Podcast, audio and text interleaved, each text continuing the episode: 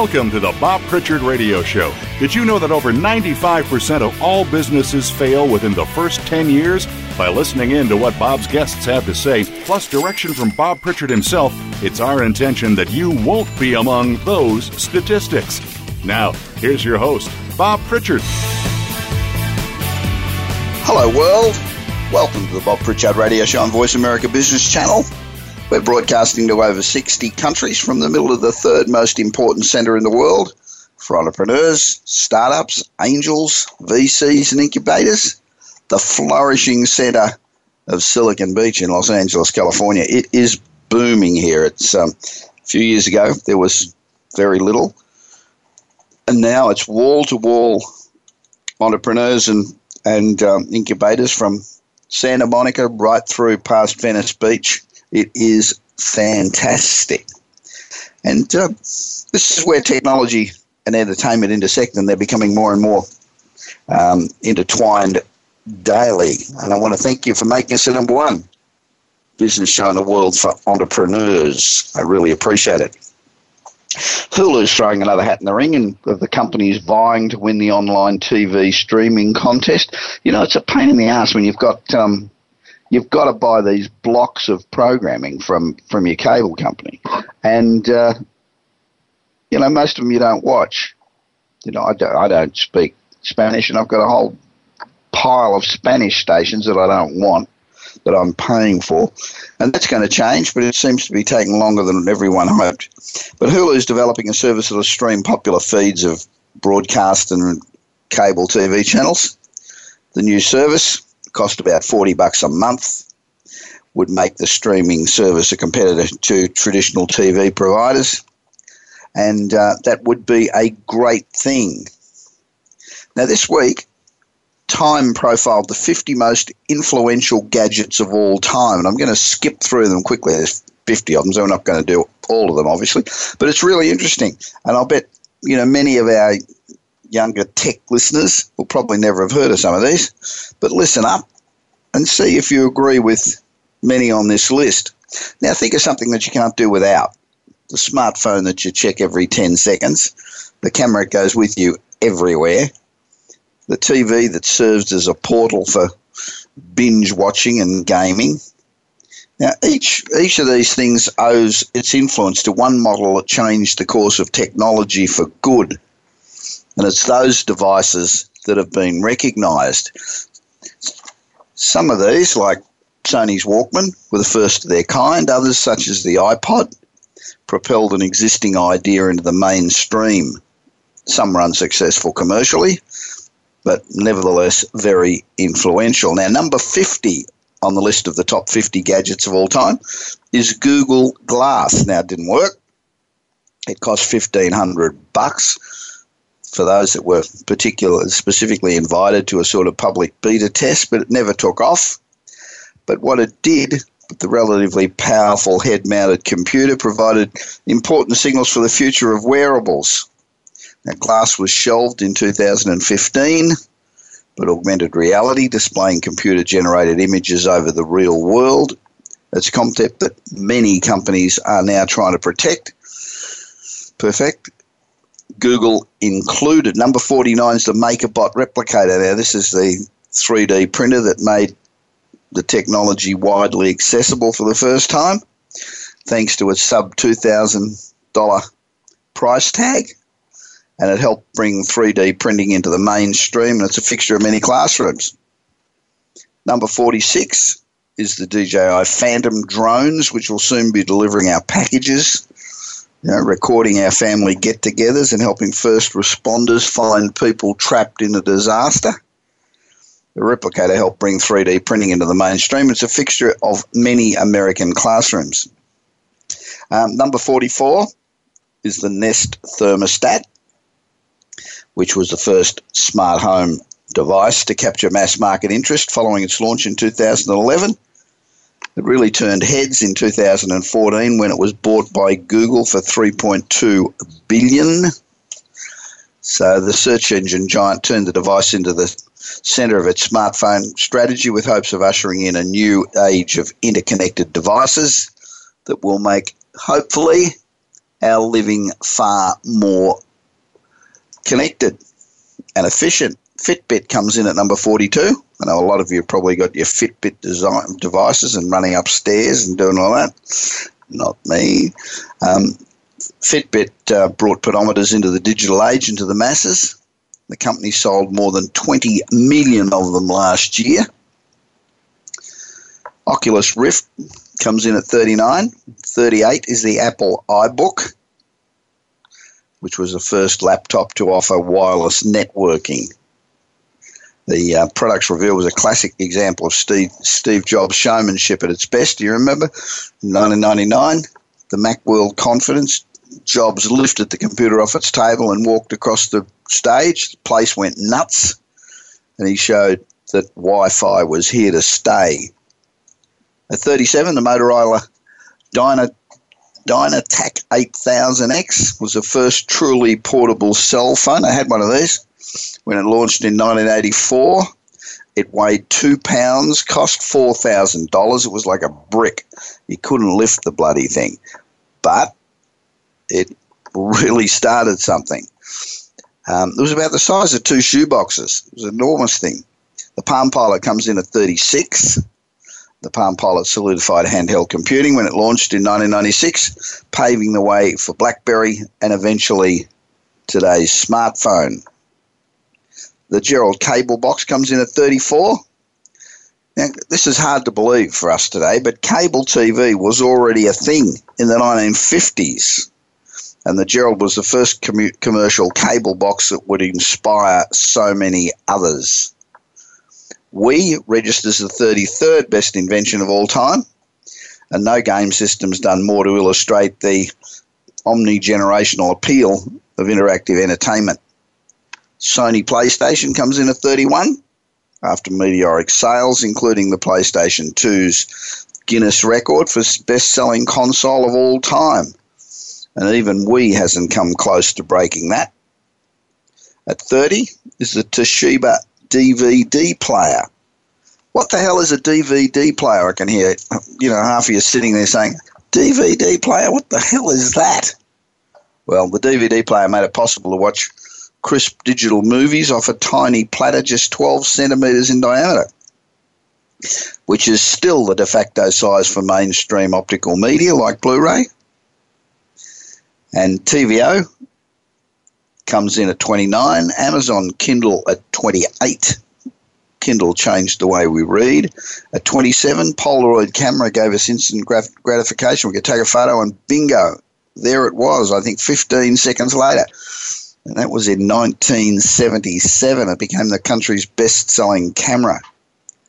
Number 26 is the Commodore 64, the 8 bit brown and tall 1982 masterpiece, ranks as the best selling single computer in history. Apple iPad launched in 2010, and that's number 25 on the list of the top 50 gadgets of all time. If you just tuned in, we're going through the top 50 gadgets of all time. BlackBerry 6210 comes in at 23, as it was a pivotal step forward for mobile devices. The 1971 PhoneMate 400 answering machine, despite the idea of an answering machine weighing more than a few ounces might sound ludicrous by today's standards, it's the 22nd most important gadget ever. It held roughly 20 messages and enabled owners to listen to voicemails privately through an earphone. At 22, from the year 2000, relatively new, is TomTom GPS. What the hell could we do without TomTom GPS? Geez, I live on my GPS. You know, I, am trying to find my way around Hollywood with all those maze of back streets up in the hills. If I didn't have if I didn't have my GPS, I couldn't find my way home. Seriously, I couldn't go out for dinner and find my way home. Bloody hell. The uh, GPS is the best invention of all time. Now, number 21 is the IBM ThinkPad 700C. Few products are so iconic that um, their design remains largely unchanged after more than 20 years. Its track trackpoint navigation device and powerful microprocessors are also considered to be groundbreaking 20 odd years ago. Number 20 is the Motorola Droid. 19 is the 1984 JVC video movie camcorder. Anybody remember one of those? A camcorder. 1984, what's that, 30 years ago? Hmm, I remember one well. Of course, that was displaced by flash memory packing flip video cameras and later smartphones. But the impact of the um, video movie camcorder will last forever. I'll now skip down to number 16 and 15 of the most important gadgets of all time. The Nintendo Game Boy is at 16. It created a paradigm shift in mobile game design that's influenced everything from competing devoted handhelds to um, Apple's iPhone, I guess. 15 is a Nintendo Entertainment System. That was that was unbelievable in its time. It was to video gaming what the Beatles were to rock and roll, I guess. It's um, single-handedly restructuring the market after it launched in 1983.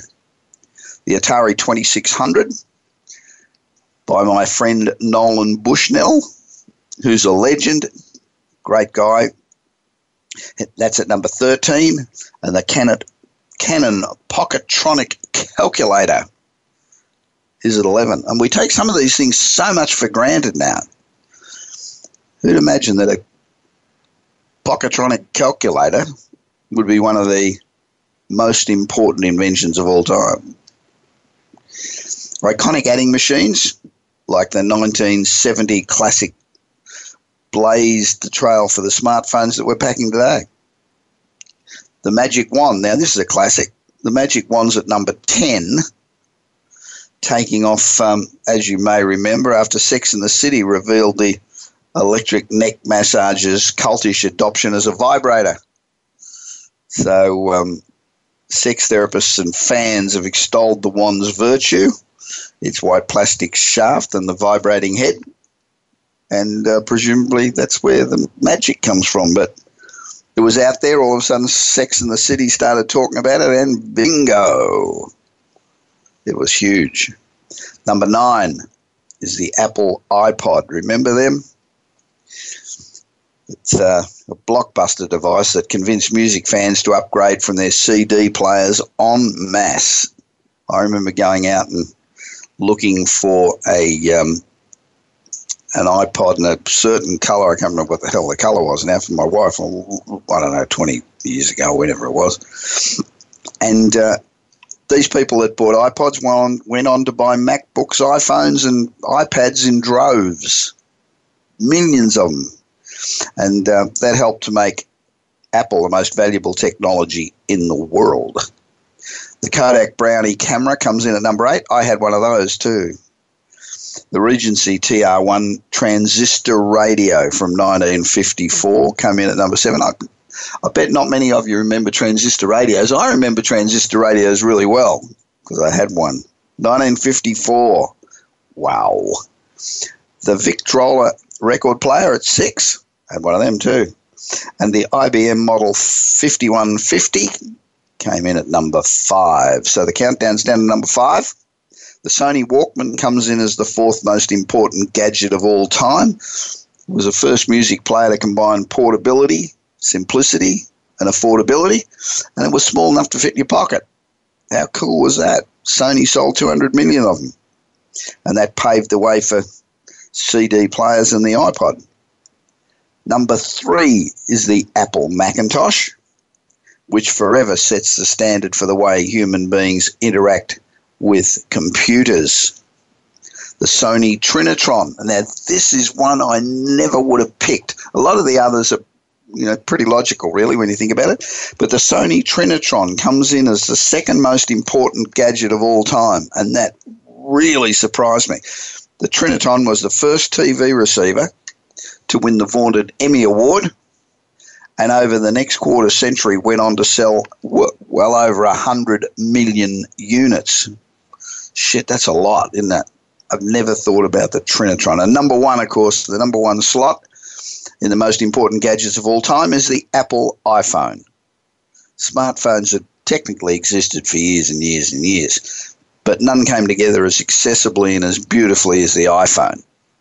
The Apple device ushered in a new era of flat touch screen phones with buttons that appeared on screen as you needed them, replacing those big chunkier phones with slide out keyboards and static buttons. Remember those slide out keyboards? And what a pain in the butt. So, um, what Jobs did with the iPhone was unbelievable. And what made it remarkable was that its software and mobile app store, which it introduced later, that incredible moves forward. But more than that, it fundamentally changed our relationship to computing and information and that's going to have repercussions for decades and decades. Now, if you're a regular listener to this program, you'll know that I was recently appointed the honorary president of the American Institute for Sales, Marketing and Management, which is the premier organization for business in the US. And if you're in, if you're really serious, I really mean this. I joined about 12, 15 years ago or something, and it's been fabulous for my career. And if you're serious about improving your skill level, your status, and your network, you should join today. Go to aismm.us and join now. Um, you know, you really should join. It's um, it it makes a huge difference to your career. And I, I, hear people all the time saying, Jesus, bloody tough out there. I don't find it tough. Work just keeps coming in. My consultancy business is great. Work just keeps coming. And I'm sure a lot of that's through contacts and things that I've made through AISMM in a moment, Christopher Kai is a friend of mine. He's an entrepreneur, he's a best selling author, he's an international speaker, and most importantly, in my book, he's a tireless homeless youth advocate. Um, and uh, his story's great, and how he met Elon Musk and a whole bunch of other really famous people and successful people, which he uses very well for business. He helps entrepreneurs build their businesses one relationship at a time. Christopher's just published his third book, and I love the title of this Big Game Hunting Networking with Billionaires, Executives, and Celebrities. He is great at this. You want to go to a party with 25 people that are billionaires? Christopher's going to tell you how to do it. He's really good. He's also a member of Metal, Media Entertainment Technology Alpha Leaders, as am I. And I'll be back with Christopher immediately after this break on the Voice America Business Channel.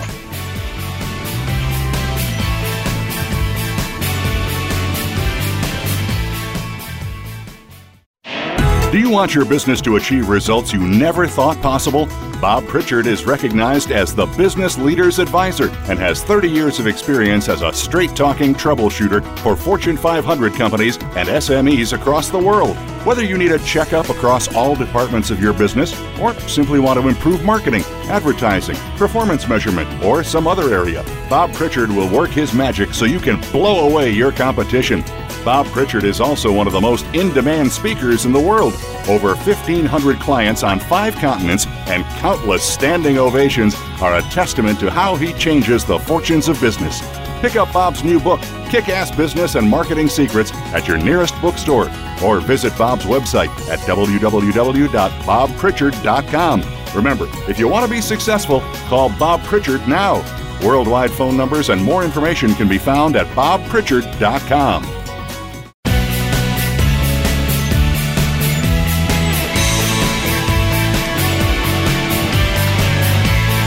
You are listening to the Bob Pritchard Radio Show. To connect with Bob, please send an email to bob at bobpritchard.com. That's bob at bobpritchard.com. Now, back to the show. Welcome back to the Bob Pritchard Straight Talking Business Radio Show. This is where we give you an insight into the lives of some of the world's interesting business people and successful business people. We talk about the services they provide and we attempt to find out what makes them tick. You know, it's extremely difficult to create a successful business, and very few people do it. Um, I was reading the other day that um, the success rate of businesses today, and this is including failures being business where you're just making a salary. So successful businesses are those that actually get out there, make a good profit, and grow.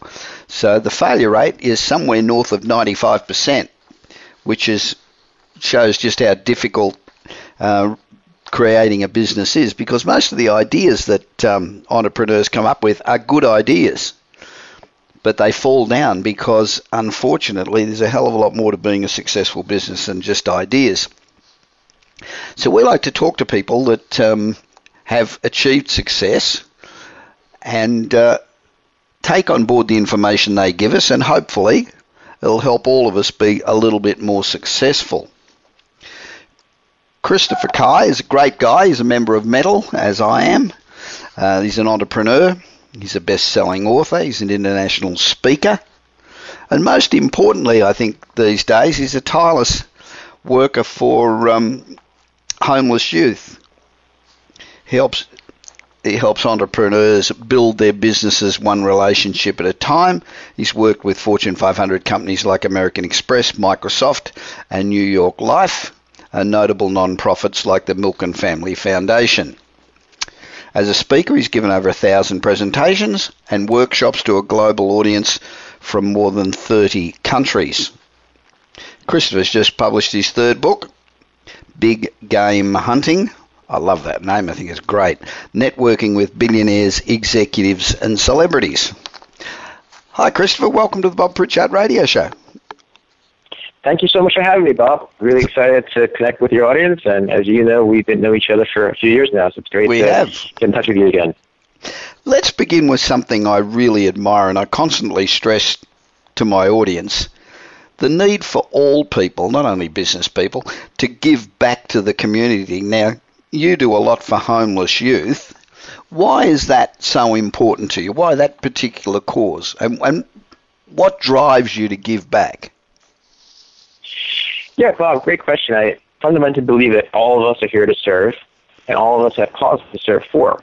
Now, in the U.S., there are 1.5 million nonprofits in the world, and ultimately, we can all do more because it's honestly it's a selfish thing too. Because I love to give back and serve, and when you serve those, let's say in my case, the homeless youth who are literally homeless at a shelter in downtown LA, which is the worst part of town, which has sure. pimps and prostitutes and drug dealers. So, for me, knowing that I can potentially save this person's life, encourage them, inspire them, it fuels everything else.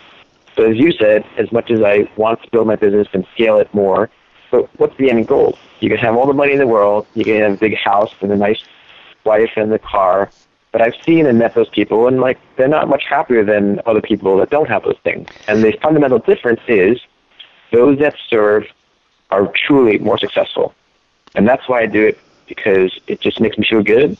I want to know I'm doing good in the world because I know from a fact, based on all these people I've met who are billionaires and executives and celebrities, they're not more happy because they have the wealth. They're more happy if they're giving that wealth and their services and their insights to causes that are worthwhile. So when you think about life, Bob, there's only 168 hours in a week.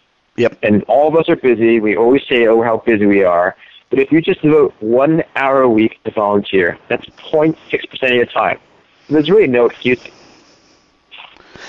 what um, what's your aim with, with homeless youth? Presumably they're homeless homeless because they've got family life problems, or they've got maybe mental health problem issues, or they've got drug issues, or some issues. What what's what's your aim? Where, where do you aim to go with with homeless youth? What's what's the goal? Well, well, well, first off, I mean, you know, what you mentioned is what we all assume. You know, let's say they have drug addictions and they're mentally ill, and so that's that's a demographic, right? But yep. the vast majority have had unfortunate situations at home where their mom died or their dad died, or their dad went to jail. So that's the foundation they started with, which is ultimately those that you see holding up a sign when they're 25 or 35 or 45. But the ones that I focus on are the teenagers, and my goal and aim really is to give them life skills and career skills so they can build their own foundation. Because when you look at a macro level, Bill, Bill Gates has studied this. In impoverished countries, whether you're in an impoverished area like Giro or impoverished countries like Thailand or other places, they usually, the poor have more kids. So average people that are poor have six kids, and those in more developed countries have only two. So in the longer term, if I help one kid, I'm really helping six people or four less people in the world. And ultimately, I want to do sustainable good in my business as well as my nonprofit work. So for me, the aim is, well, if I say I'm a leader, I want to help those that most need it, which are these kids that are homeless. And before the youth program I started at the largest shelter, by the way, Bob, I wrote a college success guide and I taught in high school for three years. So this goes beyond just me helping these kids now. This is my life goal, but my business is about networking, building strong relationships, helping entrepreneurs because whether entrepreneurs realize it or not, they focus so much on that bottom line where if they actually open up their minds and actually help people, you can get business from there too. And it's it's a multi-pronged, multi-purpose goal where you're doing good for your business, you're doing good for the community, and everyone looks better at you too, as opposed to just some greedy entrepreneur that wants to make more money. Yeah, well, I I'm, I really admire it, and I um, I'm really thrilled about the fact that the the big entrepreneurs seem to be, I mean, the guys, the big money guys, now seem to be giving a hell of a lot more back to the community than probably their um, um, predecessors did, which is all good. So let's talk business. Why did you decide to write a book about networking? So you know, Bob, as an entrepreneur, it's all about what solution can you provide for a problem that people have. And I kept having friends, including people at Metal and colleagues, and they kept asking me, Chris, you had all these phenomenal events. You grew up without a silver spoon. I had a very modest upbringing in New York City where my mother was a school teacher and my father was a case manager. So how do you do it? And since I want to serve, Maya Angelou, a famous American poet, once said, when you learn, teach. When you get, give. So if I'm going to all these events, building my business, making a big difference in the world, then why should I be sharing this? Just like Elon Musk, you know, he just opened up all his patents if he wants to know that we're all in the same boat. And if we're all going to do well in the life, then we have to share and serve. And yep. so since I am an entrepreneur, you know what? I'm going to give back how I know. And so I decided to write a book about networking, and not just anywhere networking, but big gamers are really the cream of the crop. The entrepreneurs, the affluent individuals, that 5% you mentioned before, and it's, it's, it's been a fun ride. I think many of us, look, I've had a, a, lot of experience and given a lot of speeches and made millions of presentations to corporations trying to either sell them something. um, but um, but I'm a lousy networker. You know, I go to a I go to a cocktail party and uh, four hours later or two hours later, I'm still with the person I met just inside the door. Um, I, and it's it's a shyness. You know, people would never pick me as being shy because I can walk out in front of 10,000 people and I feel quite at home. But put me in a room with 25 people or 30 people or 50 people where I'm walking around chatting, I find it extremely difficult to network. And I know a lot of people like that. So, what's the secret to um, being able to go from sort of person to person and chat and and make contacts. Fred recommended I talk to you, and how do you how do you do that? What does that take? Yeah, great question. I mean, you know as well as I, it's actually easier to stand in front of a thousand or five thousand people on a stage because you almost feel like you're alone speaking to yourself because the stage is so big and the lights are on you, right? Yeah. But when you're in a room with 25 people, everyone looks at you, so you kind of see them, so there's a connection. So first is just to accept that, you know, it, it isn't always easy, but if you look at the audience you're in, let's say there's 25 people, just go up, I have what you call a three-second rule. Just without hesitating, you meet someone, just give them a compliment. The most basic thing is I have an acronym called CALF, C-A-L-F. You walk up to someone, hey, Bob, that's a great tie you're wearing. Who doesn't like a tie, right? Who doesn't like a compliment? So C is for compliment. A is for ask, whether like asking for their info over time. L is for leave, and F is for follow up. You know, if you keep it simple, like you have a system in place where you, you compliment them, and the ask is more only if you're really really meeting someone like a billionaire like Elon Musk. You have to be quick and to the point, right?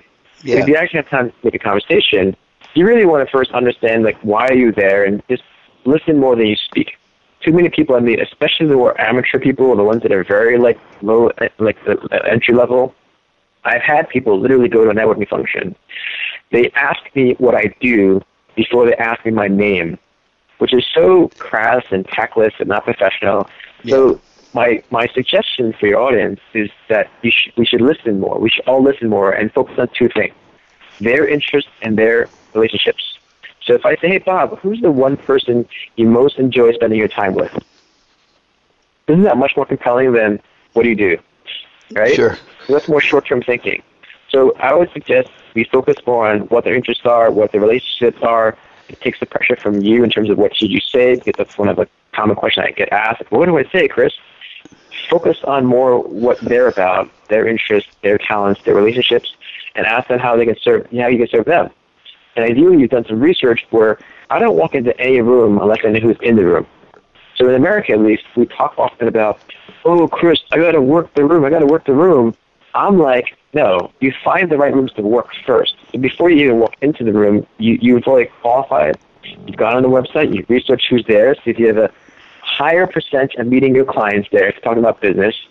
And as simple as, well, if you want to focus on more high, high net worth clients, well, why aren't you going to art galleries or museums where the propensity of high net worth clients at those instances are so much higher as opposed to as opposed to going to some random events that some friend invites you to, it's free, it's convenient. You know, so it's really first understanding if it's worth the time for you to go into the right room, and when you get there, three second rule, don't hesitate.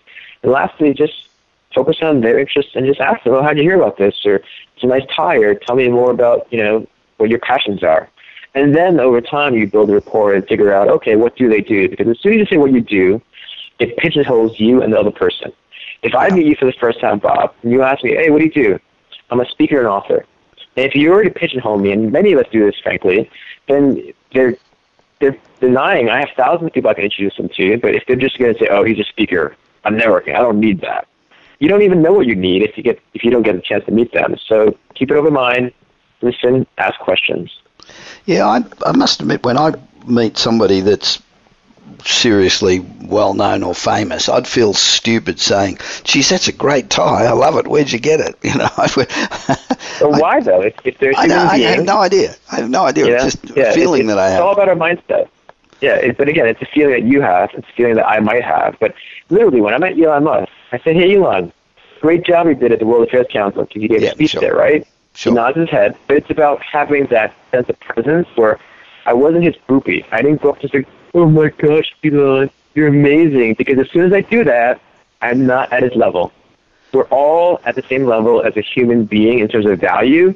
It's just unfortunately we have these self-defeating thoughts like, "Wow, he's so famous, he's so rich." I don't care how rich or famous he is. I care that he has a compassionate heart. I care that I admire him. And ultimately, if you hold your own, whether it's a billionaire or celebrity, it doesn't matter because we oftentimes put them on a pedestal, and that's why we stop conversation before it starts.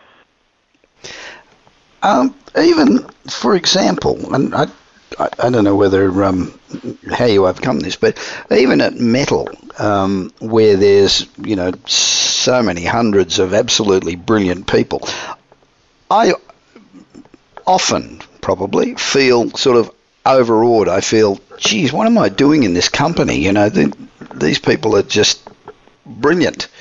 Um, how do you overcome? And and that's an impediment to, to networking to some degree, isn't it? Because you you sort of feel that um, you don't belong there. I don't feel. Yeah, it all you the know, time. Bob. Yeah, as you know, Bob. Like, let's say the first time I met Nolan Bushnell. Nolan Bushnell is a Metal guy. He founded Atari, Chuck E. Cheese, hired Steve Jobs, right? So he Yep. is literally a living legend. Yep. So when Absolutely. I first met him, you know, he, he he's a he's a daunting figure. He's he's he's seventy something years old, gray hair, beard, looks like you know a Yoda, right? Yep. So to be honest, yeah, it was a bit intimidating at first, but as you get to know him, as all people are, you, you're gonna like them or not. They you're either gonna be friendly or not. Yeah. And if they're not friendly, I don't even bother with them, you know? So as much as Nolan Bushnell literally is a living legend who's the grandfather of the video game industry, where you would have no Facebook, MySpace, or any of these gaming things if you didn't have a Nolan Bushnell. Yeah. You know, it, it, it, it, but as you get to know people, as you know, Bob, it's just about focusing on what's common, what's, what, what you both believe in. Nolan actually did come by the shelter and spoke to the kids. And so if no one can relate to a, a 12-year-old homeless kid, then any of us can relate to anyone, anywhere, it's just that we have our own self-defeating thoughts, which is about how do you get rid of them, Chris? Well, just having more positive thoughts and just focusing on who they are, who you are, smiling a lot, and really just focusing on listening. Because if you focus on listening for all the people on the call, it'll move remove all these barriers of saying, "Oh, what do I say? I'm nervous." We have the three second rule. Just approach them, smile, be in their conversation, and over time, when you find something that's of commonality, Just stop talking about that. And it takes practice, obviously, right? So I've worked with and met hundreds, or actually probably thousands of people that are successful. And over time, you get a familiarity. So meeting someone like Nolan is no different from meeting someone like Elon Musk or no different from meeting Richard Branson because they're people. But if you're not used to that, yeah, of course it's daunting. Once you get used to that, then it becomes very commonplace. Now, for those people on the call that might not get a chance to meet Elon Musk, it doesn't matter whether it's Elon Musk or someone that's the most successful person in your hometown. You want to go to these hotels where they're like the Ritz Carlton or the Beverly Hilton, and you get acclimated to that feel, get acclimated and used to that sense of environment so that you feel comfortable. Yeah. Because they can read it, they can tell and sense if you're nervous. Yeah, I must admit, I, I, I feel very comfortable speaking to both Nolan and um, um, Richard Branson. I, I, it's, yeah. it's, but I think that's probably because I've got to know them a little better. So, big game networking. Um, what, what's your definition of big game networking? So, big gamer is a person of influence. So it's essentially anyone you want to work with, work for, or work or admire, right? So Fred Joe, who's actually one of my mentors, who I met at Metal about four or five years ago, yeah. I said, "Hey, Fred, I want to scale my business," and he said, "Chris, don't be shooting at rabbits if you want to hunt big game." And really, the analogy is don't be focusing on these small rabbit-sized opportunities if you want to focus on bigger opportunities. So one of my bigger opportunities at the time was a client who I secured. He grosses $100 million and has 73 restaurants. And I've helped him build his clientele. At first he was a mentor, now he's a client, and now he's about $200 million. And his goal is to reach a billion dollars. And so I used to work for American Express. I have that know-how and strategy. It's all about strategy, right? Yep. The big gamer is just someone that you're stretching yourself and saying, well, if I'm a realtor, I'm focusing on a half million dollar home, well, your big gamer is the person that's selling a one million dollar home. If you're a writer and you want to be a published author, well, Bob, you and I would be big gamers because essentially it's the person you want to be like, work with, work for. Simple concept, whether in business and life, you want to find people that, that you admire in your area and just start learning from them because you can read a book, you can listen to this interview, but nothing will replace to have mentors and people around you that are feeding you with that sense of knowledge and awareness on the ground, in the trenches. You can meet, you can go to school, but I don't respect school because they study people like you and I, Bob. they take the studies of you and I in our life in the trenches, blood, sweat, and tears, to write a book about it and talk about how amazing they are. And I don't care if you're from Stanford, Harvard, Yale, MIT, you and I, Bob, could hold our own in any room of entrepreneurship because we're in the trenches. Yeah, sometimes it's hard to convince yourself of that, but if it's it's certainly what you need to do. Um, can can you give us a, a client case study of, of how you've helped someone? Sure. So one client, he actually had a a digital media company. And so what I do in my coaching and my programs, which all of you can look at at christopherkai.com, K-A-com, I have a newsletter called Be Inspired where you can, can get various articles and videos and events. So this client, essentially I connected him with a strategic introduction to a client who had about $100 million in sales. And from that one client, he had multiple different brands, and so my client was able to utilize that one client had multiple brands. And so instead of just saying he has one client, he had multiple clients, and someday he parlayed that. Now he cleared four million dollars within two years from the coaching and focusing on the big gamer, focusing on that strategic introduction, and it's about that branding. And as you know, as a marketing guy, I've spoken and worked with Fortune 500 companies. So people who hire me, they already assume I charge a high price for my speech, which, which I do, right? Yep. The people on the call, it's about how do you brand yourself from the impressive numbers, as you know, like the numbers of people you've spoken to or for, and the brands. What brands have you worked at? Because if you haven't worked at a brand like American Express, why should someone hire me or you, right? Sure. So the case studies, it always goes back down to I help people make a better living based on helping them raise their aim with the clients they focus on. And as such, I sometimes introduce them to actual people, or I actually just help them and coach them on strategizing, which is why I created the program, which you can check on my website, christopherkai.com. So, what are the? I'm always talking on the program about the need for um, everybody, doesn't matter who they are, to have mentors because um, it's you know, it's extremely difficult for anybody to be able to address all the issues that arise during running a business, and therefore you should surround yourself with people who are successful that can um, give you advice uh, when you need it. so networking and targeting people and learning about who they are and finding where you'll get in touch with them is a great way to locate the right mentors, isn't it? Absolutely, absolutely. I surround myself with mentors all the time, including again Fred Joule. And and by mentoring, it can be you meeting once a week or once a month, or sometimes even just an email because people are busy. But make it as simple and as easy as possible.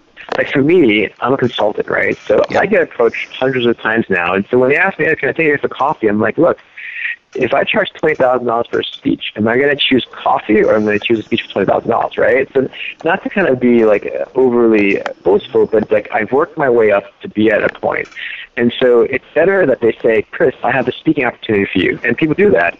I have a speaking opportunity for you. I love to, to, for you to explore that. And so one of the biggest mistakes is people don't stand out. And mentorship, as you know, is phenomenal because it's like the carpool lane of success if you have mentors, it's like you're on the carpool lane. If you don't, you're never going to get further in life if you don't have people that are in your life helping you. And unfortunately, yep. some of us say, oh, I can do it myself, Chris. I'm a self-made man or woman. No, none of us are self-made. And anyone that says they are is lying. It's not true. No one is ever self-made. I agree. It's uh, you always need to surround yourself with people better than you because if they're not better than you, all you're going to do is either stay put or go backwards. You'll, you can never improve unless you um, get mentors that actually are much smarter than you. Not not a comfort. A lot of people get mentors that give them a comfort level, don't they? They're people that they, yeah. you yeah. know, that they know, that they feel comfortable with. That, you know, the last thing a lot of people need is somebody who's going to say, "Look, you're doing it totally wrongly. You need to do have a total relook at this thing." and most people stay away from those people. Yeah, and so there's two people that we all know. Reid Hoffman is the co-founder of LinkedIn. He said that the best way to change yourself is to surround yourself with people you want to be like. Simple as that. Yeah. And Warren Buffett said the same thing. I surround myself and associate with people that are smarter, brighter, and better than me. This is Warren Buffett. Because ultimately, if you hang out with those people, you'll able e- easily be higher. And the great thing about where we live now in this world Bob, is that we have the internet. We have Google. You can learn about the people. You can you can learn from the interviews, and so there's no excuse now to learn how a Warren Buffett or Richard Branson thinks because they write books about it. It's the excuses we make for ourselves. And going back to what you said, the harsh reality, Bob, is everyone on this call can do much better for themselves if they just shut up, they make excuses, and learn from the people they want to learn from. Well, what do you mean, Chris? Uh, Google Bill Gates, Google Tony Hsieh, Google Richard Branson. No excuses. No excuses. We've talked about a couple of the mistakes that people make in networking, but what are, what other mistakes are there that people make? Well, the most common one, Bob, is that, as I mentioned before, we don't research the events we go to. So we work the room, a very common phrase, we're working hard, getting business cards and following up with 100 contacts, as opposed to working smart which is, for instance, the Milken Conference next week, global conference, 3,500 global leaders. You'd rather go to one premium event, which I call big events, and meet 10 people there, than go to 10 random events that are free or convenient or someone tells you about. So the biggest mistake is people don't do the 10 the time of research by going on the website, asking someone what's out, who's going to be there. So if you're focusing on high net worth clients, then if there are no high net worth individuals there, why are you bothering going? Yeah. It's literally night and day do your research. Okay, that, that makes that makes a lot of sense. What other mistakes? When you get to the event, again, it's common to hesitate, right? But if you wait on meeting someone, you're hesitating on your dreams. But as soon as you stop waiting there and saying, "Oh, I want to meet him, but I'm kind of afraid," and then you just keep staying there, or now someone else has approached him, then I'll wait till that person leaves. You don't want to wait if a person, like, say, you want to meet is at an event, and even if they're talking to someone, as long as they don't seem like they're like a really close friend, you just walk up to them, and it's what I call a triangle of success. You you literally walk up to them, you create that third triangle. They're gonna look at you, and then just smile and just just just smile and just listen. It works all the time. And then lastly, follow up. 80% of success based on research is after the fifth to 12th call. How many of us follow up once or twice on an email, which is very passive, and don't call them? like with with you, for instance, Bob, you've been so gracious. You've actually followed up with me a number of times, interviewed me, and I've been traveling, and it, it wasn't the right time. And now finally, like I've probably known you for four or five years. Yep. But you're a perfect example of what you should do. Follow up like Bob does. Over the last few years, Bob has called me or emailed me and said, "Hey, every time he sees me, I'd love for you to be on my show." And it wasn't my dog blowing him off because, as Bob knows, we're always so busy, and so I want to be in the right space. So Bob is a perfect example of what you should do, which is you follow up over time. And of course, we'd want more sales and more interviews and more guests, but it's about patience, persistence, and following up. Yeah. So when you when you um, are going to an event that's relevant to what you do, you research the people that are going to be at the event, and then determine who it is that you, you sort of prime target list, if you like, and then you approach them. Uh, so it's not a it's not about meeting everybody in the room and getting 100 business cards. It's about um, getting one or two people that you develop a rapport with that you then follow up and, and nourish, right? Yeah, well, it depends on your price points and products, right? So let's say before this book, my price points, let's say 10 grand, 50 grand, 100 grand, right? So that's really, you're meeting one or two clients, which are more high level, that goes $100 million, right? Yep. Now that my clientele, since I want to scale it, my product only costs $400. So most people can afford that, right? So Yep. I had a woman connect with me on Twitter saying that she's from Canada, visiting LA for a Oprah Winfrey Super Soul session. Now, I'm a fan of Oprah Winfrey, but when she's she's told me she's here for an Oprah Winfrey conference, and my clientele are 65% women over 40, and Oprah Winfrey, that's her demographic. So I bought a ticket right there and then, and when I got there, there were 1,800 people that were my demographic. So in that case, I was literally in a safari of all these clients that are women entrepreneurs that are my clients. So, Right. but again, how many people would say, "Oh, Chris, I'm going to hesitate. I don't want to pay two hundred dollars. I might feel uncomfortable because I might be the only man there with all these women." But if you're an entrepreneur, there's a reason why people succeed and they don't. I pushed aside all those thoughts and said, "I'm going to meet people that are potentially my clients." And surprise, surprise, I followed up with one woman who's from the UK, who's inviting me to speak at her conference in, in Arizona in October with 150 entrepreneurs that are female that are my clientele. Right? Invest $200, take $200,000 or $20, whatever it might be. It's about most people don't make the investment. And if you don't make the investment of your time and money, especially, you will never be that millionaire, multimillionaire, billionaire. And people that are poverty stricken, I had this guy I met at a speech a few weeks ago. I asked him point blank, "Do you want to be a millionaire?" He says, "Yes, Chris." And you're not willing to spend twenty dollars twenty dollars on a book that I wrote. And it's not even about my book; it's about any book or any program. He'll spend two hundred dollars on getting drunk on a weekend, but spend twenty dollars. So the people on this call, fess up, don't make excuses, charge it if you need to. But if Bob has a program, Bob has a book, or Chris has a book, or anyone has a book that has proven beyond any doubt that they've proven that they know how to do it, then why are you not investing it? You know? Sure.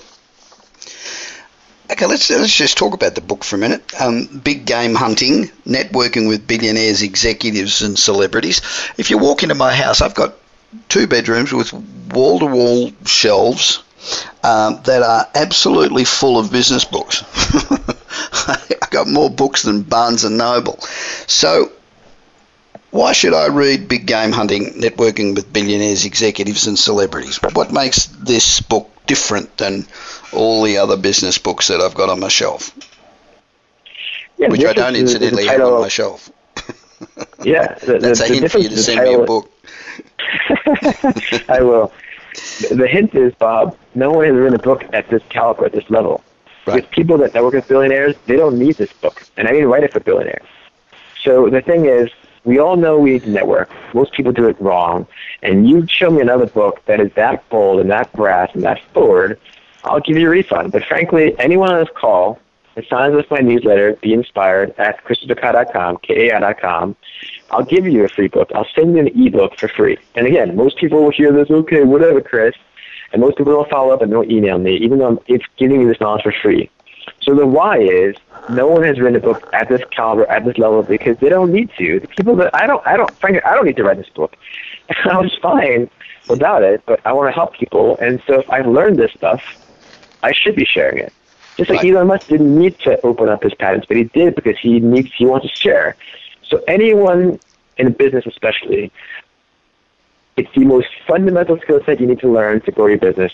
But it's also the most basic thing that people don't do well.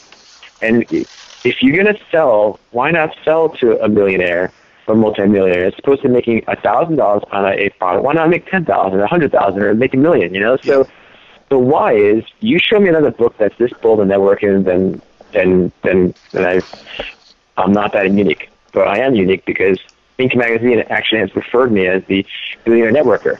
If you Google the billionaire networker, my art comes up. So that's why they should buy my book on Kindle and Amazon or if you want, I'll just email you the ebook for free if you sign up for a newsletter at christopherkai.com. Okay. Um, last question because we're running out of time. How did you meet and develop a relationship with Elon Musk, who's got to be the superstar in the world at the moment? Yeah, and he will go down in history as one of the most inspiring people, just along with like the Henry Fords and the Carnegies and Rockefellers. And it goes back to I wrote an article, by the way, you can Google it. It's it's uh, three networking strategies uh, to meet Elon, uh, Elon Musk, and you actually email me and I can send that to you, Chris at christopherkai.com. But he was at a Sean Penn event at the Montage Hotel in Beverly Hills. Now, again, going back to research, you go to high-end events that you research, you go to hotels that these people are used to, and you go to areas like Beverly Hills or any place in your town, city, or country that are in those instances. And he, his, his, his wife at the time was an actress. So, of course, she wants to network with uh, a Oliver Stone or a Sean Penn. So you go back to researching their interests and relationships, and ultimately with Elon Musk, he does go out, but it's related to his causes. So if you go into like a, a global conference for like electricity or e, e car, you know, cars and you know, with space stuff, you know, he's probably comfortable with uh, Richard Branson. So you go to where these people go because they're all friends. He's friends with, you know, Jeff Skoll. He's friends with Bill. Bill Lee is good buddy, you know. But if you haven't done the research, going back to the first example of a problem and a mistake, then you're not going to know where these people are. And uh, and Leonardo DiCaprio too, same thing. They all go to the same thing: Art Basel, negotiate, nonprofits, and Leonardo DiCaprio, by the way, as well as Justin Bieber, was also at the Sean Penn event this year, not not two years ago when I met Elon Musk. So the how is finding the right charity functions, finding the right locations in the hotels. That's great. Christopher, thank you very much for speaking with me on the Bob Pritchard Radio Show. Now, to learn more about Christopher Kai, K A I, go to christopherkai.com. And I'll be back with more of the Bob Pritchard Radio Show on Voice America Business after this short break.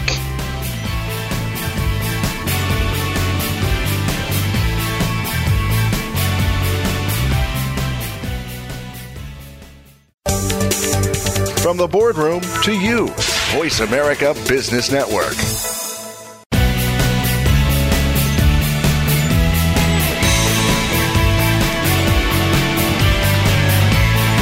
You are listening to the Bob Pritchard Radio Show. To connect with Bob, please send an email to bob at bobpritchard.com. That's bob at bobpritchard.com. Now, back to the show. Welcome back to the Bob Pritchard Straight Talking. Absolutely no bullshit business radio show on Voice America Business Channel. And uh, you should have a look around the Voice America channel. They've got all sorts of channels. They've got variety. They've got uh, sports. They've got a whole heap of talk channels. It's great. So you should you should naturally listen to me first, but there's a whole bunch of really great people on this network.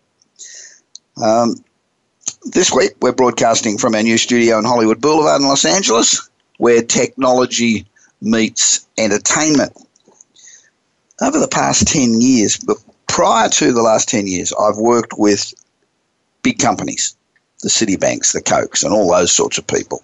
And uh, fantastic experience. You learn an enormous amount. And uh, I also have spent that time working in on every continent. So I've worked with, with companies everywhere. And about 10 years ago, I decided that I was going to give a bit back and work with small businesses and uh, startups and entrepreneurs to um, to develop and run successful businesses. You know, most entrepreneurs have got fantastic products, but some of them are a bit dodgy on um, on management and marketing and uh, how to get forward. They're lacking in contacts, and so um, it's really good fun to take a startup and uh, put in a you know, world class board and introduce them to the heavy hitters and, and get them on their way. It's terrific. So this radio show um, and my consultancy is about um, providing you the information and the tips that can help you be more successful. You know, entrepreneurs wear so many bloody hats, and it's tough. And that's why 99% fail, not because the products aren't any good, it's because the marketing lacks a little bit.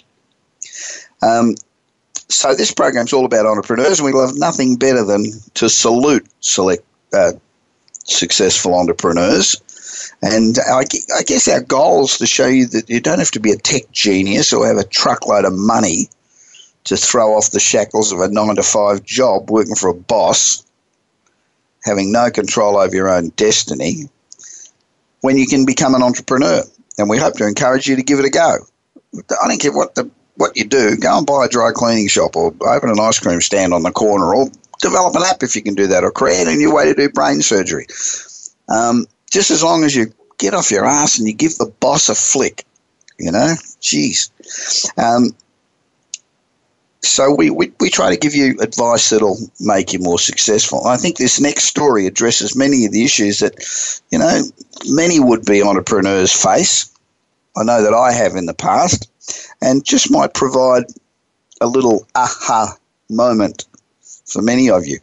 Two years ago, Danny Margulis was working as a freelance copywriter when he decided to start his own online business. This month, he earned over $30,000 thanks to a decision he made while helping his five year old son with his homework. I love these stories. Being a freelancer allowed him to make over 100 bucks an hour working from home. But whenever he heard about someone creating a passive income stream online, he'd think, why not me? Why can't I do that? And, and I know that I used to think this all the time. And I'm sure many of you've also thought that way. When I'm, I hear about all these people saying, you know, I'm making money while I'm sleeping. Well, shit, that sounds pretty cool. Um, why can't I do it? Well, the reality is you can. So reality came crashing in as Danny painfully reminded himself that he didn't have a business degree or a background that um, would substantiate it in his mind, and he wasn't a, he wasn't tech savvy enough to build a website set up the payment systems and all that other stuff that you need when you want to be successful. He also had nothing to sell and he didn't want to risk tens of thousands of dollars starting a business. He also thought that he'd probably have to spend a heap of time blogging, and this is time he just didn't have. Then one night, his five year old son was struggling with a challenging math problem, and he encouraged him to persevere and figure it out. At that moment, he sort of he realised he'd been setting a poor example by not persisting to overcome his own hurdles and start this online business. The next day, he began noticing solutions where he'd previously only seen roadblocks. And you think about that, how often have we done that? So, this is what he learned, and this is where I think the lessons are for all of us. Firstly, you didn't need to go to business school. There are online courses that can teach you how to start an online business in weeks even if you've got no experience and have no clue what to sell. So Danny enrolled in the Ramit Sethi Zero to Launch program, and that's worked wonders for many, many people. And secondly, you don't need, website building skills. There are a number of all in one website solutions, such as Rainmaker. Um, there's a whole there's a whole bunch of them um, that allow regular people like you and me to get a digital commerce website up and running in hours without any designing, without any coding, without any of that stuff. Coming up with a product also wasn't difficult, as Danny had thought it would be. Um, so he decided to create his own online course, which he called Secrets of a Six Figure Upworker, to teach people how to make money. He soon realized that we all have knowledge others are willing to pay for. And that's absolutely true. So Danny thought, why not start there? It doesn't have to be expensive. It cost Danny just a hundred bucks to create his course using PowerPoint and Camtasia screen recording software. Hundred bucks. His customers didn't care. They loved it because it helped them achieve their goals. And Danny found that daily blogging just isn't necessary. In fact, his whole website contains just three blogs. and his course has generated over 90,000 in revenue in the past 12 months. He found, as we've said on this program a multitude of times, quality is infinitely more important than quantity when it comes to blogs. So, using these tools and approaches greatly simplified the process, allowing him to um, start his program, launch his online business in just a few months using only his spare time, very little cash, and basically zero technical skills. Now, this is the great part. For the first three months, sales trickled in to the tune of about 1400 a month. But as he ramped up his promotional efforts, it heated up. He began with some guest blogging, brought in lots of new visitors to his website, which he calls Freelance to Win. He also started offering his top five hacks for making money on Upwork free of charge to anybody who subscribed to his mailing list. More than 6,500 people turned up and signed on, and many of them became customers of his course. Some wanted a side income through freelancing, while others eventually transitioning to f- full time. So one year later, monthly sales had tripled. At that point, he made the difficult decision to leave, to leave freelance to win, which was his full time job. And as those of you who have made this leap, it's it's a very difficult decision to decide to, to plunge off. Three months later, it was clear he'd made the right choice with sales totaling over eight thousand for the month. A month later, revenue um, hit 10,000. Two months later, sales had skyrocketed to over $30,000 for the month. That's nearly half a million a year. Today, he's not only earning a great living while spending plenty of time with his wife and kids, he's also helping thousands of people learn how to make money freelancing at the same time. So, for anybody interested in starting their own business, my advice is to forget about all the reasons not to do it. You know, there's a million reasons not to do anything. If you went into a bar and thought of all the reasons why you shouldn't go and approach the woman sitting at the bar, you'd never get any action. So forget about it. Forget about the reasons that not to go for it. We all have knowledge that's valuable to others, and sharing is a great way to make money. And with technology and information so readily available, it's never been easier. So I hope you've enjoyed the show. We've been bringing you this show now since 2011. That's quite a while. And if you're benefiting from the advice that we give you each week, tell your friends to listen. Go to my website, bobpritchard.com, and subscribe to my monthly newsletter. In the meanwhile, remember, if you're not really pushing the envelope, if you're not living on the edge, if you're not going out there and doing stuff that other people won't do, you're just taking up too much space. You're just breathing somebody else's air. It's easier and much more rewarding to do the impossible than it is to do the ordinary. This is Bob Pritchard. I look forward to your company again next week. Well, I'll be again broadcasting from our studio on Hollywood Boulevard where technology meets entertainment. You've been listening to the Bob Pritchard Radio Show. Please join us again next Tuesday at 8 p.m. Eastern Time, 5 p.m. Pacific Time on the Voice America Business Channel. Until then, enjoy another week of success in your business and your life.